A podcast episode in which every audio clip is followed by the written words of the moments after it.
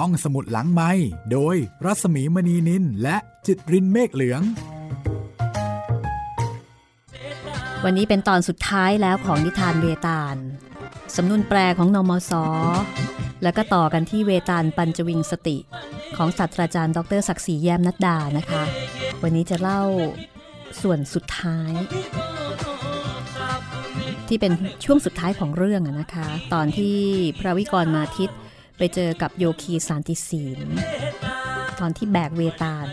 เอาไปให้ที่ป่าช้านั่นแหละค่ะ หลังจากที่เดินกลับไปกลับมา เพราะว่าเผลอตอบเวตาลไปทุกทีถึง 25 ครั้งนะคะสำหรับตอนจบ ก็จะเป็นเรื่องของพระวิกรมาทิตแล้วก็โยคีสารติศีล จะเล่าเรื่องนี้ซ้ำอีกครั้งหนึ่งนะคะ จากฉบับของอาจารย์ศักดิ์ศรี เพื่อให้เห็นว่าฉบับที่แปลตรงมาจากภาษาสันสกฤตของโสมเทวะนั้น แตกต่างอย่างไรจากฉบับภาษาไทย แล้วก็หลังจากนั้นนะคะ ก็จะเข้าสู่ซีรีส์ใหม่ของเรา จากอินเดีย กระโดดไปจีนค่ะ มีความยินดีอย่างยิ่งที่จะแจ้งให้ทราบว่า เรื่องใหม่ของห้องสมุดหลังใหม่ก็คือกระบี่เยยยุทธจักรนะคะ เรื่องนี้ก็มีคนขอเอาไว้หลายคนทีเดียวค่ะ กระบี่เยยยุทธจักร หรือที่เคยได้รับเคยถูกนำมาทำเป็นภาพยนตร์นะคะ แล้วก็ใช้ชื่อว่าเดชคัมภีเทวดา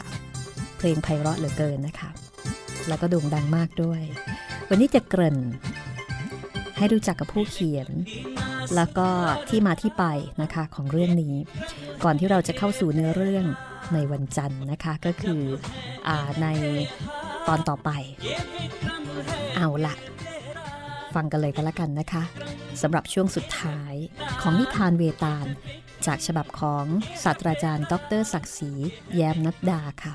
พระราชาทอดพระเนตรเห็นโยคีสารติศีล ก็เดินตรงเข้าไปหาค่ะ ตอนนั้นเนี่ยโยคี นั่งคอยอยู่ที่ใต้ต้นไทรนะคะ อยู่ในป่าช้า ถ้าเป็นฉบับของนอมศเวตานี่อยู่ในย่ามนะคะ แต่ฉบับนี้พาดเอาไว้บนบาทรงเหลือบดูโดยรอบ ก็เห็นว่าโยคีนั่งอยู่โคนต้นไม้ตามลำพังในสุสาน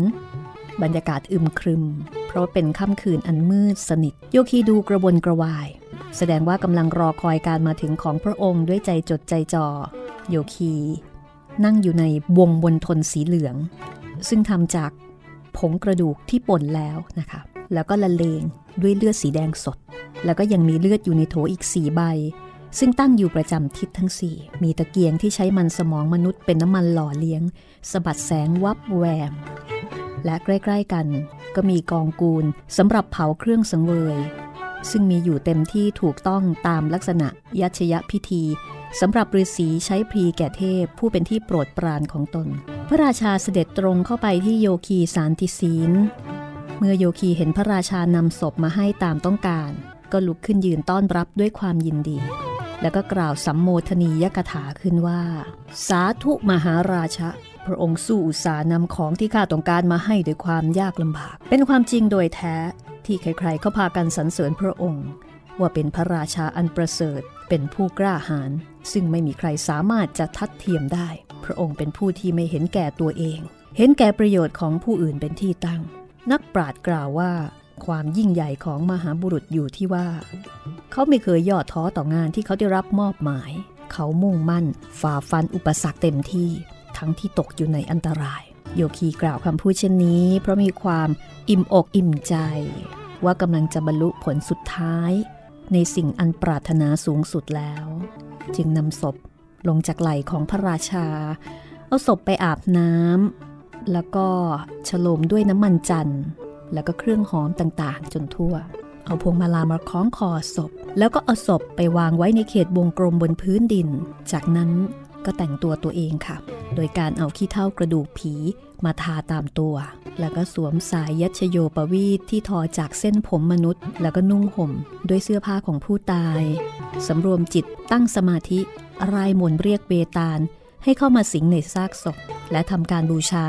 ด้วยการมอบบาตรอันมีค่าให้ ในบาทนั้น ใส่ฟันของคนที่ตายไปแล้วนะคะ ซึ่งติดมากับหัวกะโหลก แล้วก็บูชาด้วยดอกไม้และเครื่องหอมต่างๆ จากนั้นก็มอบดวงตามนุษย์ให้ สังเวยเวตาลด้วยเนื้อสดๆ ของมนุษย์ จินตนาการแล้วเป็นภาพที่น่าสยดสยองมากนะคะ เมื่อเสร็จพิธีสังเวย โยคีก็กล่าวแก่ พระวิกรมาทิตเจ้าจงนอนคว่ำหน้าลงบนพื้น แสดงการเคารพด้วยอัสดางขประดิษฐ์ ต่อจอมราชันแห่งมหาเวทผู้มาสถิตอยู่ณที่นี้ และเพื่อท่านจะได้เมตตาประทานพรแก่เจ้า ให้มีความสมปรารถนาตามใจที่เจ้าคิดทุกประการ พระราชาได้ยินดังนี้ก็ทรงรำลึกถึงถ้อยคำที่เวตาลได้สั่งเอาไว้ ที่บอกว่าถ้าฤาษีสั่งให้ทำอัสดางขประดิษฐ์คือการกราบที่มี 8 อวัยวะ แตะพื้นเนี่ยนะคะแปดส่วนแตะพื้นเนี่ยอย่าเพิ่งทำให้โยคีทำตัวอย่างให้ดูก่อน แล้วก็ให้ฉวยโอกาสนั้นเนี่ยสังหารโยคีซะ เพราะถ้าเกิดไม่เช่นนั้น พระราชาก็จะเป็นฝ่ายถูกสังหารสังเวยซะเอง พระราชาก็เลยกล่าวแก่โยคีว่า ข้าแต่ท่านสาธุคุณ ข้าไม่รู้จักการทำอัสดางข้าประดิษฐ์ ขอท่านจงทำให้ข้าดูก่อน เพื่อข้าจะได้ทำอย่างถูกต้อง โยคีก็กำลังมีความกระหยิ่มยิ้มย่องนะคะ ที่ว่างานสำเร็จแล้วก็ไม่ได้คิดประแวงสงสัยอะไร โยคีก็ทอดตัวลงนอนคว่ำด้วยลักษณะอัสดางข้าประดิษฐ์ แสดงอวัยวะ 8 ส่วนแนบพื้นดินให้ดู พระราชาเห็นได้ทีก็ถอดพระแสงดาบจากฝัก แล้วก็ฟันคอโยคี จนขาดกระเด็นไปในชั่วพริบตา จากนั้นก็ทรงผ่าอกล้วงเอาหัวใจอันเป็นดอกบัว จากอกของโยคีออกมา แล้วก็มอบศีรษะกับหัวใจของโยคีให้เป็นรางวัลแก่เวตาล ทันใดนั้น ก็มีเสียงโห่ร้องกึกก้องของปีศาจจากทุกทิศทุกทาง แสดงความยินดีแก่พระราชาผู้กำจัดนักพรตชั่วร้ายให้สิ้นชีวิตไปนำอิสรภาพมาสู่พูดผีปีศาจอีกครั้งหนึ่ง เวตาลผู้สิงอยู่ในร่างศพ ก็กล่าวแก่พระราชาว่า มหาราชัน เจ้าโยคีทุศีล มันทำทุกวิถีทาง เพื่อหวังเป็นจักรพรรดิแห่งวิทยาธร แต่ก็ไม่สำเร็จ ส่วนพระองค์จะได้ตำแหน่งนั้นโดยความดีของพระองค์เอง ตำแหน่งนี้จะรอคอยพระองค์อยู่ หลังจากที่ทรงเสวยสุขในโลกมนุษย์ จนสิ้นอายุไขแล้ว ข้าขอโทษในการที่แล้วมา ที่ได้ยั่วยวนกวนประสาทพระองค์ แต่ก็ไม่ทรงถือโกรธต่อข้า บัดนี้ข้าก็จะถวายพระพรแก่พระองค์ ขอทรงเลือกอะไรก็ได้ ตามใจปรารถนาเถิด ระวิกรมาทิตได้ฟังก็แย้มพระสวนนะคะ ตรัสตอบว่า เพราะเหตุที่เจ้ายินดีต่อข้า และข้าก็ยินดีในความมีน้ำใจของเจ้าเช่นเดียวกันพรอันใดที่ข้าจะปรารถนาก็เป็นอันสมบูรณ์แล้ว ข้าเพียงแต่อยากจะขออะไรสักอย่าง เป็นที่ระลึกระหว่างข้ากับเจ้า นั่นก็คือ นิทานที่เจ้ายกปัญหามาถามข้าถึง 24 เรื่อง และคำตอบของข้าก็ให้ไปแล้วเช่นเดียวกัน และครั้งที่ 25 คือวันนี้ ถือว่าเป็นบทสรุป แสดงอวสานของเรื่อง ขอให้นิทานชุดนี้ จงมีเกียรติแพร่กำจายออกไปในโลกกว้าง นี่คือคำขอของพระราชาค่ะ เวตาลก็บอกว่า ขอจงสำเร็จ โอราชะ บัดนี้จงฟังเถิดข้าจะกล่าวถึงคุณสมบัติที่ดีเด่นของนิทานชุดนี้สร้อยนิทาน อันร้อยรัดเข้าด้วยกัน ดังสร้อยมณีสายนี้ ประกอบด้วย 24 เรื่องเบื้องต้น และมาถึงบทที่ 25 อันเป็นบทสรุปส่งท้าย นิทานชุดนี้ จงเป็นที่รู้จักในนามของเวตาลปัญจวิงสติ หรือนิทาน 25 เรื่องของเวตาล จงมีเกียรติยศบรรลือไปในโลก และนำความเจริญมาสู่ผู้อ่านทุกคน ใครก็ตามที่อ่านหนังสือนี้ แม้แต่สโลกเดียว หรือเป็นผู้ฟังเขาอ่านก็เช่นเดียวกันจักรอดจากคำสาปทั้งมวล บรรดาอามนุษย์ทั้งหลาย มียักษ์ เวตาล กุสมาน แม่มด หมอผี และรากกระสดตลอดจนสัตว์โลกประเภทเดียวกันนี้ จงสิ้นฤทธิเดชเมื่อได้ยินใครอ่านนิทานอันศักดิ์สิทธิ์นี้ เมื่อเวตาลประสิทธิ์ประสาทวจนะดังกล่าวแล้วก็ออกจากศพ แล้วก็หายวับไปด้วยมายาเวท ไปสู่ที่อันพึงปรารถนา เพราะฉะนั้นเราท่านนะคะ ผู้ที่ได้อ่านแล้วก็ได้ฟังนิทานเวตาลอืมเราก็ได้รับความเป็นมงคลจากการอ่าน แล้วก็การฟังนี้ด้วยเช่นเดียวกันนะคะ ทีนี้ยังไม่หมดค่ะ พระศิวะหนึ่งในมหาเทพของชาวฮินดูนะคะ เมื่อทรงฟังนิทานกถาของเวตาลจบลง ก็ทรงพอพระทัยมาก แสดงพระองค์ให้ปรากฏ โดยแวดล้อมด้วยเหล่าเทพทั้งปวง เพื่อให้พระราชาได้เห็นประจักษ์แก่ตา และก็ตรัสแก่พระราชาผู้น้อมคารวะอยู่เบื้องหน้าว่า ดีจริง บุตรของข้าสำหรับความกล้าหาญเด็ดเดี่ยวของเจ้าที่สามารถสังหารไอโยคีทุศีลลงได้ เพราะว่ามันใฝ่ฝันนักหนาที่จะได้เป็นราชาแห่งวิทยาธรนานมาแล้วข้าได้สร้างเจ้าขึ้นมา จากอนุภาคของตัวข้า ให้เป็นเจ้า วิกรมาทิตผู้กล้าหาญดังดวงอาทิตย์ เพื่อให้เจ้า ได้ปราบปรามอสูรร้าย ซึ่งพากันมาเกิดในรูปของคนเถื่อน และในวันนี้ เจ้าก็ปรากฏให้ข้าเห็นในรูปของนักรบผู้ยิ่งใหญ่โดยแท้ เพื่อปราบปรามพวกมิจฉาทิฐิให้สิ้นสูญไป โดยพลังอันเหี้ยมหานของเจ้า เจ้าจะได้ปราบปรามอาณาจักรต่างๆ และทวีปน้อยใหญ่ให้ราบคาบ และเป็นอธิราชผู้ครองโลกแต่ผู้เดียว หลังจากนั้นจักได้เป็นจักรพรรดิแห่งวิทยาธรทั้งหลายในสวรรค์ และหลังจากที่เจ้าได้ครองสวรรค์มาช้านาน จนเกิดความเบื่อหน่ายแล้ว เจ้าก็จะสละแดนสวรรค์ไปด้วยใจอันแน่วแน่ และในที่สุด เจ้าก็จะได้บรรลุโมกษะความหลุดพ้น ข้า ผู้เป็นพระเจ้า บัดนี้ข้าจะให้ดาบวิชายุทธแก่เจ้า เพื่อใช้ปราบศัตรูทั้งมวลจนกว่าจะบรรลุถึงจุดหมายปลายทาง อย่างที่ข้าว่าไว้ เมื่อพระศิวะตรัสข้อความนี้ แก่พระราชาวิกรมาทิตแล้วก็ยื่นพระแสงดาบอันเรืองเดชให้แก่พระราชาเป็นของขวัญนนะคะ แล้วก็อันตรธานไปจากที่นั่น ฝ่ายพระราชาก็ทรงเห็นพระราชภารกิจที่ได้รับมากระทำบรรลุผลโดยสมบูรณ์แล้ว หมดเรื่องที่จะต้องทำอีกต่อไป ก็เสด็จกลับคืนนครราชประดิษฐานหรือว่าอุชยินีหรือว่าอุเชนี ซึ่งณที่นั้น พระองค์ได้รับการต้อนรับอย่างสมพระเกียรติ จากอาณาประชาราชทั้งปวงที่มาคอยเฝ้ารับเสด็จ และในการต่อมามินาน ชนทั้งหลาย ก็ได้ยินได้ฟังมหานิทาน เรื่องที่พระองค์ได้ฟังมาตลอดราตรีที่สุสานอันน่ากลัว นอกพระนครนั้น ตลอดเวลากลางวันต่อมา พระองค์ทรงชำระสะสนานอินทรีย์ ด้วยน้ำที่นำมาจากสถานที่อันศักดิ์สิทธิ์ คืออาบน้ำชำระร่างกายนะคะ ด้วยน้ำจากสถานที่ศักดิ์สิทธิ์ และหลังจากนั้น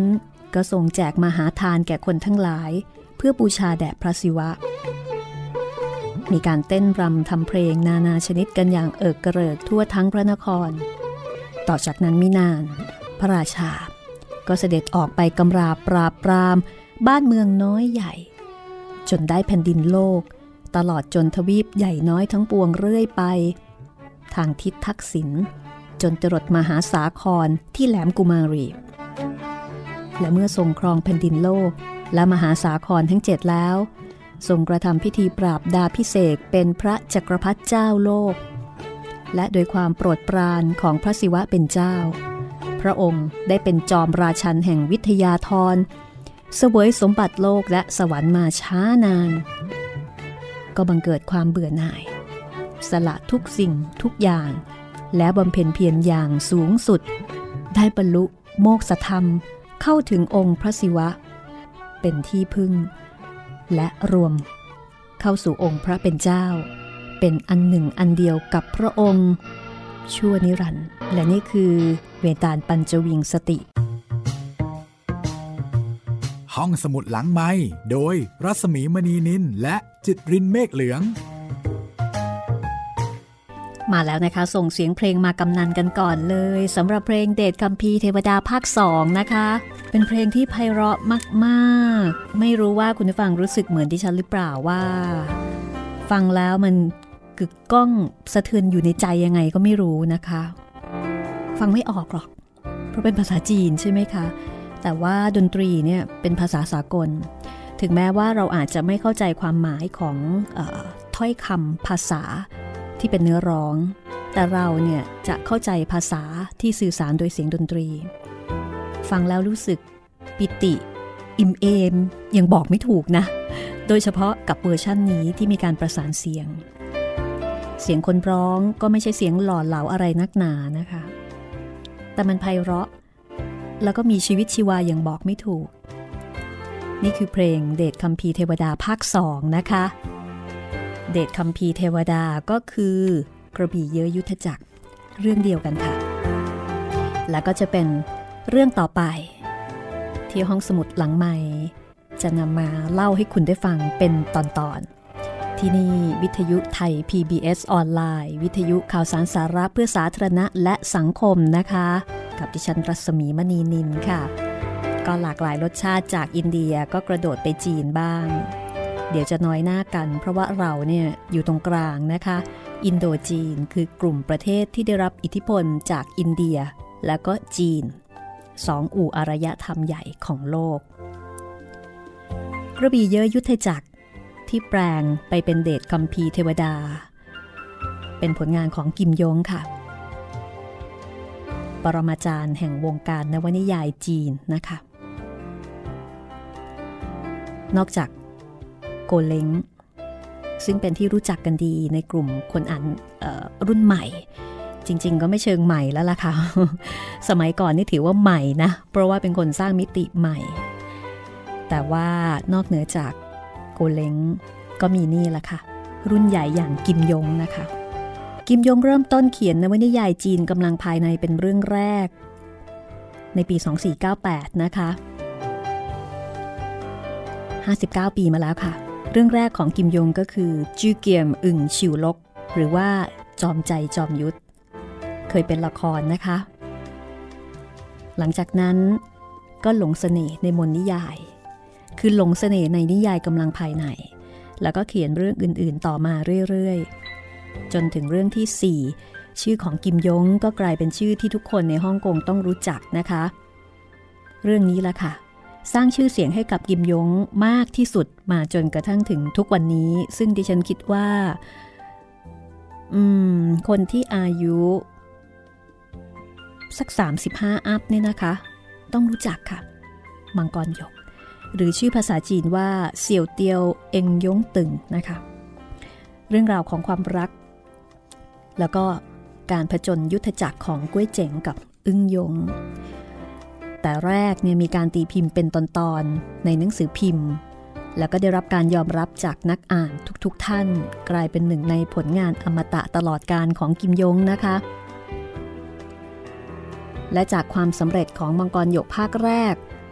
ก็ทำให้กิมยงมีทั้งชื่อเสียงแล้วก็เงินทองได้ทั้งกล่อง ได้ทั้งเงินนะคะ มีเงินเอาไปใส่กล่อง แล้วก็มีกล่องเอามาใส่เงิน แล้วก็ตั้งหนังสือพิมพ์ของตัวเอง แล้วก็ทยอยเขียนภาคต่อๆมาของมังกรหยกออกมาเรื่อยๆ รวมถึงนวนิยายเรื่องอื่นๆ ที่โด่งดังไม่แพ้กันนะคะ ไม่ว่าจะเป็นแปดเทพอสูรมังกรฟ้าวิเสี่ยวป้อ แล้วก็เรื่องนี้ค่ะ กระบี่เยอยุทธจักร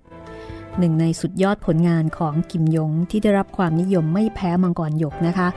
นำไปสร้างเป็นภาพยนตร์แล้วก็ละครหลายตอนหลายครั้ง แต่ส่วนใหญ่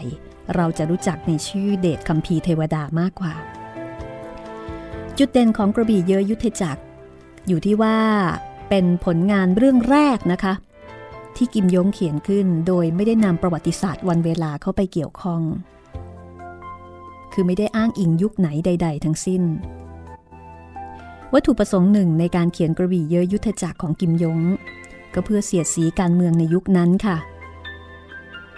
คือที่เมืองจีนเกิดการปฏิวัตินะคะ เพราะฉะนั้นตัวละครแต่ละตัวเนี่ยจะมีบุคลิกนิสัยใจคอคล้ายกับคนทั่วไปในสังคม มีการชิงอำนาจเล่นพักเล่นพวกกันตลอดทั้งเรื่องเลย พระเอกของเรื่องมีชื่อว่าเหลงฮูชงค่ะ เป็นคนที่ยึดมั่นในสัจจะและคุณธรรม ชื่นชมในอิสระเสรีใฝ่หาความสันโดษ แล้วก็เป็นคนที่ชื่อชาต่อชื่อเสียงเกียรติยศแม่ชอบคำนี้จังเลยนะคะ ชื่อชาต่อชื่อเสียงเกียรติยศ แต่ก็มักถูกพายุแห่งการชิงดีชิงเด่น ม้วนกลืนเข้าไปร่วมด้วย หลายครั้งหลายคราเหล่งหู้ชงเกือบตายค่ะ แต่ว่าเขาก็ยังคงยึดมั่นในสิ่งที่เขาเชื่อถือ ไม่ว่าคนรอบข้างเนี่ยจะมองเขาอย่างไรก็ตาม ตัวละครสำคัญอีกตัวหนึ่งก็คืองักปุกคุ้ง เป็นเจ้าสำนักหัวสัวนะคะ คนนี้มีนิสัยตรงกับสุภาษิตที่ว่าปากปราศัยน้ำใจเชือดคอ คือภายนอกดูเป็นคนดี เป็นเจ้าสำนักที่มีชื่อเสียง ได้รับฉายาว่ากระบี่วินยูชน คือกระบี่คนดีนั่นเอง แต่ว่าจริง ๆ โดยเนื้อแท้แล้วเนี่ยยิ่งกว่าฝ่ายอาธรรมที่เห็นกันแบบชัดๆนะคะ คือเลวยิ่งกว่าเลว เพราะว่าวางแผนอันชั่วร้ายเพื่อแย่งคำพียุทธของลิมเพงจือ ซึ่งเดี๋ยวคุณฟังก็คงจะได้รู้จักกันในโอกาสต่อไปนะคะ วันนี้เปิดเผยตัวละครหลักๆ 2 ตัวก่อน คือมีตัวละครอีกหลายตัวที่จะมีเอกลักษณ์บุคลิกนะคะ แล้วก็นิสัยที่แตกต่างกัน ในคำนำนะคะของสำนักพิมพ์สยามอินเตอร์บุ๊กส์ซึ่งเป็นผู้จัดพิมพ์ ฉบับที่ดิฉันจะใช้ในการเล่าให้คุณฟังได้ฟังเนี่ยกล่าวว่าถึงแม้กิมยงจะตั้งใจเขียนในนวนิยายเรื่องนี้ เพื่อเสียดสีการเมือง แต่ก็ไม่ลืมที่จะสอดแทรกความสนุกสนานตามแบบของนวนิยายจีนเข้าไปด้วยนะคะ แล้วก็มีการต่อสู้ด้วยเพลงยุทธอันลึกล้ำมากมาย ก็เลยทำให้ผลงานเรื่องนี้กระบี่เยอยุทธจักรเนี่ยเป็นอีกหนึ่งผลงานอันยอดเยี่ยมของกิมยงค่ะสำหรับกิมยงนะคะ มีชื่อจริงว่าจาเลี้ยงยงออกเสียงแบบใต้จิ๋วนะ แต่ถ้าออกเสียงเป็นจีนกลางคือจินหยง จาเลี้ยงยง คือกิมยงเป็นแต้จิ๋วถ้าจีนกลางแมนดารินคือจินหยง ส่วนจาเลี้ยงยงเนี่ยก็เป็นแต้จิว๋ว ถ้าออกเป็นจีนกลางจะเป็นจาเลี้ยงยงนะคะ กิมยงเกิดเมื่อปี 2467 ค่ะ ก่อนหน้าที่จะมาหลงสเสน่ห์การเขียนในวรรณนิยายกำลังภายในของจีนนะคะ เคยทำงานมาหลายอย่าง เคยเป็นผู้สื่อข่าว พนักงานแปลเป็นบรรณาธิการหนังสือพิมพ์ เป็นคนเขียนบทภาพยนตร์ แล้วก็เป็นผู้กำกับการแสดงภาพยนตร์จอเงินด้วย ก่อตั้งหนังสือพิมพ์หมิงเป้าที่ฮ่องกงนะคะ จัดพิมพ์หนังสือพิมพ์รายวัน นิตยสารรายสัปดาห์ รายเดือนแล้วก็หนังสือพ็อกเก็ตบุ๊กต่างๆ ปี 2536 เกษียณอายุตัวเอง ช่วงเวลาก่อนหน้านี้นี่ เขียนนวนิยายกำลังภายในรวม 15 เรื่องนะคะ แล้วก็ได้รับความนิยมแพร่หลายครองใจนักอ่านชาวจีน ทั่วทุกมุมโลกจริง ๆ แล้วก็ไม่ใช่เฉพาะนักอ่านชาวจีนนะดิฉันคิดว่าคนไทยเนี่ยก็ติดกันงอมแงมเหมือนกัน แล้วก็มีกระแสศึกษาวรรณศิลป์จินหยงโดยเฉพาะด้วยนะ ได้รับเครื่องราชอิสริยพรนะคะ OBE จากรัฐบาลอังกฤษ ปริญญาดุษฎีบัณฑิต กิติมศักดิ์มหาวิทยาลัยฮ่องกงปริญญาดุษฎีบัณฑิต กิติมศักดิ์ของมหาวิทยาลัย UBC ที่แคนาดา และก็เครื่องราชอิสริยาภรณ์ชั้นอัศวินของประเทศฝรั่งเศสนะคะ คือได้รับเกียรติจากต่างประเทศนี่มากมายนะ คืออ่านไม่หมดเลยนะเนี่ย เยอะมาก แล้วก็ชุดบรรณกรรมกำลังภายในของกิมยง ได้รับการจัดพิมพ์พร้อมกันที่ฮ่องกง กวางโจว ไต้หวัน สิงคโปร์ มาเลนะคะ แล้วก็ได้รับการแปลเป็นภาษาอังกฤษ ญี่ปุ่น เกาหลี ไทย เวียดนาม แล้วก็อินโดนีเซียด้วย ในหนังสือกระบี่เยอะยุทธจักรนะคะ มีคำนำผู้แต่งด้วยค่ะ ซึ่งเขียนโดยกิมยงเองเนี่ยเนาะะเพราะว่าเขาเป็นคนแต่ง กิมยงบอกว่านวนิยายเขียนขึ้นให้คนอ่าน เนื้อเรื่องในนวนิยายเขียนถึงคน นวนิยายเขียนถึงนิสัยใจคอ และอารมณ์ความรู้สึกของคนผู้หนึ่ง คนหลายคน คนกลุ่มหนึ่ง ตลอดจนผู้คนนับพันนับหมื่น นิสัยใจคอ และอารมณ์ ความรู้สึกของพวกเขา สะท้อนออกมาทางภาวะแวดล้อมในแนวขวาง สะท้อนออกทางโชคชะตาในแนวตรง สะท้อนออกทางด้านการคบหาและความสัมพันธ์ระหว่างคนต่อคน กิมยงบอกว่านวนิยาย เป็นศิลปะแขนงหนึ่งนวนิยายกำลังภายใน ก็เป็นเช่นเดียวกับนวนิยายอื่นๆ คือเขียนถึงคน เพียงแต่ว่าภาวะแวดล้อมเป็นยุคโบราณ ตัวละครสำคัญมีวิทยายุทธแล้วก็เขาโครงเรื่องเนี่ย จะเน้นหนักไปที่การต่อสู้ช่วงชิงกันอย่างรุนแรง แต่ไม่ว่านวนิยายใด จะเน้นหนักไปที่ด้านใดด้านหนึ่งเป็นพิเศษ นวนิยายรักเขียนถึงอารมณ์ความรู้สึกระหว่างชายหญิง นวนิยายที่สะท้อนตามความเป็นจริงก็จะพันนาถึงภาวะแวดล้อม และตัวบุคคลในยุคสมัยเป็นพิเศษ โดยเฉพาะวรรณคดีพิเศษประเภทสามก๊กหรือผู้ยิ่งใหญ่แห่งเขาเหลียงซานก็จะบรรยายเหตุการณ์ต่อสู้ช่วงชิงของบุคคลกลุ่มใหญ่ ขณะที่นวนิยายสมัยปัจจุบันเนี่ยจะให้น้ำหนักไปที่อารมณ์ทางจิตใจของตัวละคร กิมยงบอกว่านวนิยายกำลังภายใน ก็เป็นเพียงรูปแบบพิเศษชนิดหนึ่งที่แสดงออกถึงจิตใจของคน ในส่วนของนักประพันธ์เพลงหรือผู้อำนวยการเพลงนะคะ ถ้าต้องการแสดงอารมณ์อย่างหนึ่งก็จะสื่อผ่านเปียโนไวโอลินซิมโฟนีหรือการขับร้องนะคะ จิตกรก็สื่อผ่านภาพสีน้ำมัน สีน้ำหมึกจีนภาพพิมพ์ ปัญหาไม่ได้อยู่ที่รูปแบบการแสดงออก หากแต่ฝีมือการแสดงออกดีหรือไม่ สามารถสื่อสารกับจิตใจของนักอ่าน ผู้ฟังหรือผู้ชม สร้างความรู้สึกร่วมของพวกเขาได้หรือไม่ นวนิยายนวนิยายนี่เป็นรูปแบบทางศิลปะอย่างหนึ่ง มีทั้งศิลปะที่ดี แล้วก็ศิลปะที่ไม่ดี กิมยงบอกว่าข้าพเจ้าเขียนนวนิยายกำลังภายใน เพียงเพื่อสร้างสารรค์ตัวละครบางตัว บรรยายถึงชะตากรรมของพวกเขาในภาวะแวดล้อมของยุทธจักรที่จำเพาะเจาะจง คือหมายถึงหมายถึงสังคมที่ไม่มีหลักการปกครอง หากใช้กำลังเข้าตัดสินกรณีพิพาทนะคะ แต่ว่าสังคมในตอนนั้นกับสังคมปัจจุบันเนี่ยก็แตกต่างกันมาก คือสังคมแล้วก็บริบททางสังคมนี่มันแตกต่าง หากนิสัยใจคอแล้วก็อารมณ์ความรู้สึกเนี่ยไม่เปลี่ยนแปลงเท่าใด คือไม่ว่าจะเป็นยุคไหนสมัยไหนนะ อารมณ์ความรู้สึกของมนุษย์มันก็เหมือนเหมือนกันน่ยนะคะ คล้ายๆกัน นอกจากนั้นนะคะ กิมยงยังบอกอีกว่าถึงแม้นวนิยายกำลังภายใน เป็นผลงานที่พื้นเพธรรมดา อ่านได้ทุกเพศทุกวัย แล้วก็ให้ความบันเทิงเป็นหลัก แต่ถึงอย่างไรก็ส่งผลสะท้อนต่อนักอ่านทั้งหลาย แล้วก็วัตถุประสงค์หลักที่เขาต้องการจะถ่ายทอดก็คือ ขอให้รักและเคารพชาติบ้านเมือง ประเทศชาติของตนเอง และให้การยกย่องชาติบ้านเมือง และประเทศชาติของผู้อื่น สามารถอยู่ร่วมกันโดยสันติช่วยเหลือซึ่งกันและกัน แล้วก็เห็นคุณค่าของคุณธรรมอันดีงาม ตลอดจนความผิดชอบชั่วดี ปฏิเสธการทำร้ายผู้อื่น เพื่อเอื้อประโยชน์ต่อตัวเองให้ความสำคัญกับสัจธรรม แท้สองสดุดีต่อความรักและมิตรภาพอันบริสุทธิ์ ยกย่องเชิดชูพฤติกรรมที่ต่อสู้เพื่อความถูกต้องชอบธรรม และก็ดูแคลนการช่วงชิงอำนาจยื้อแย่งผลประโยชน์ รวมถึงความคิดที่ต่ำช้า เห็นแก่ตัว แล้วก็กล่าวว่านวนิยายกำลังภายในมันไม่ได้เพียงแต่สร้างฝันกลางวันให้กับนักอ่านในขณะที่พลิกอ่าน หรือว่าใฝ่ฝันความสำเร็จอันยิ่งใหญ่เท่านั้นนะคะ แต่ว่าต้องการจะให้นักอ่าน ยามนึกฝันขอให้นึกภาพว่าตัวเองเป็นคนดี พยายามที่จะกระทำความดีต่างๆ คาดหวังว่าตัวเองต้องรักชาติ รักสังคม ช่วยเหลือผู้อื่นให้ได้รับความสุข ผลจากการทำความดีการอุทิศอย่างมุ่งมั่น ก็จะได้รับความชื่นชมจากคนที่ตนรัก กิมยงบอกว่าข้าพเจ้าเขียนนวนิยายชุด รวมผลงานทั้งสิ้น 30 36 เล่ม ตั้งแต่ปี 2498 จนถึงปี 2515 นะคะ ประกอบด้วยนวนิยายเรื่องยาว 12 เรื่อง นวนิยายขนาดกลาง2เรื่อง นวนิยายขนาดสั้นเรื่องหนึ่ง บันทึกบุคคลในประวัติศาสตร์หนึ่งเรื่อง และบทความอ้างอิงทางประวัติศาสตร์อีกบางส่วน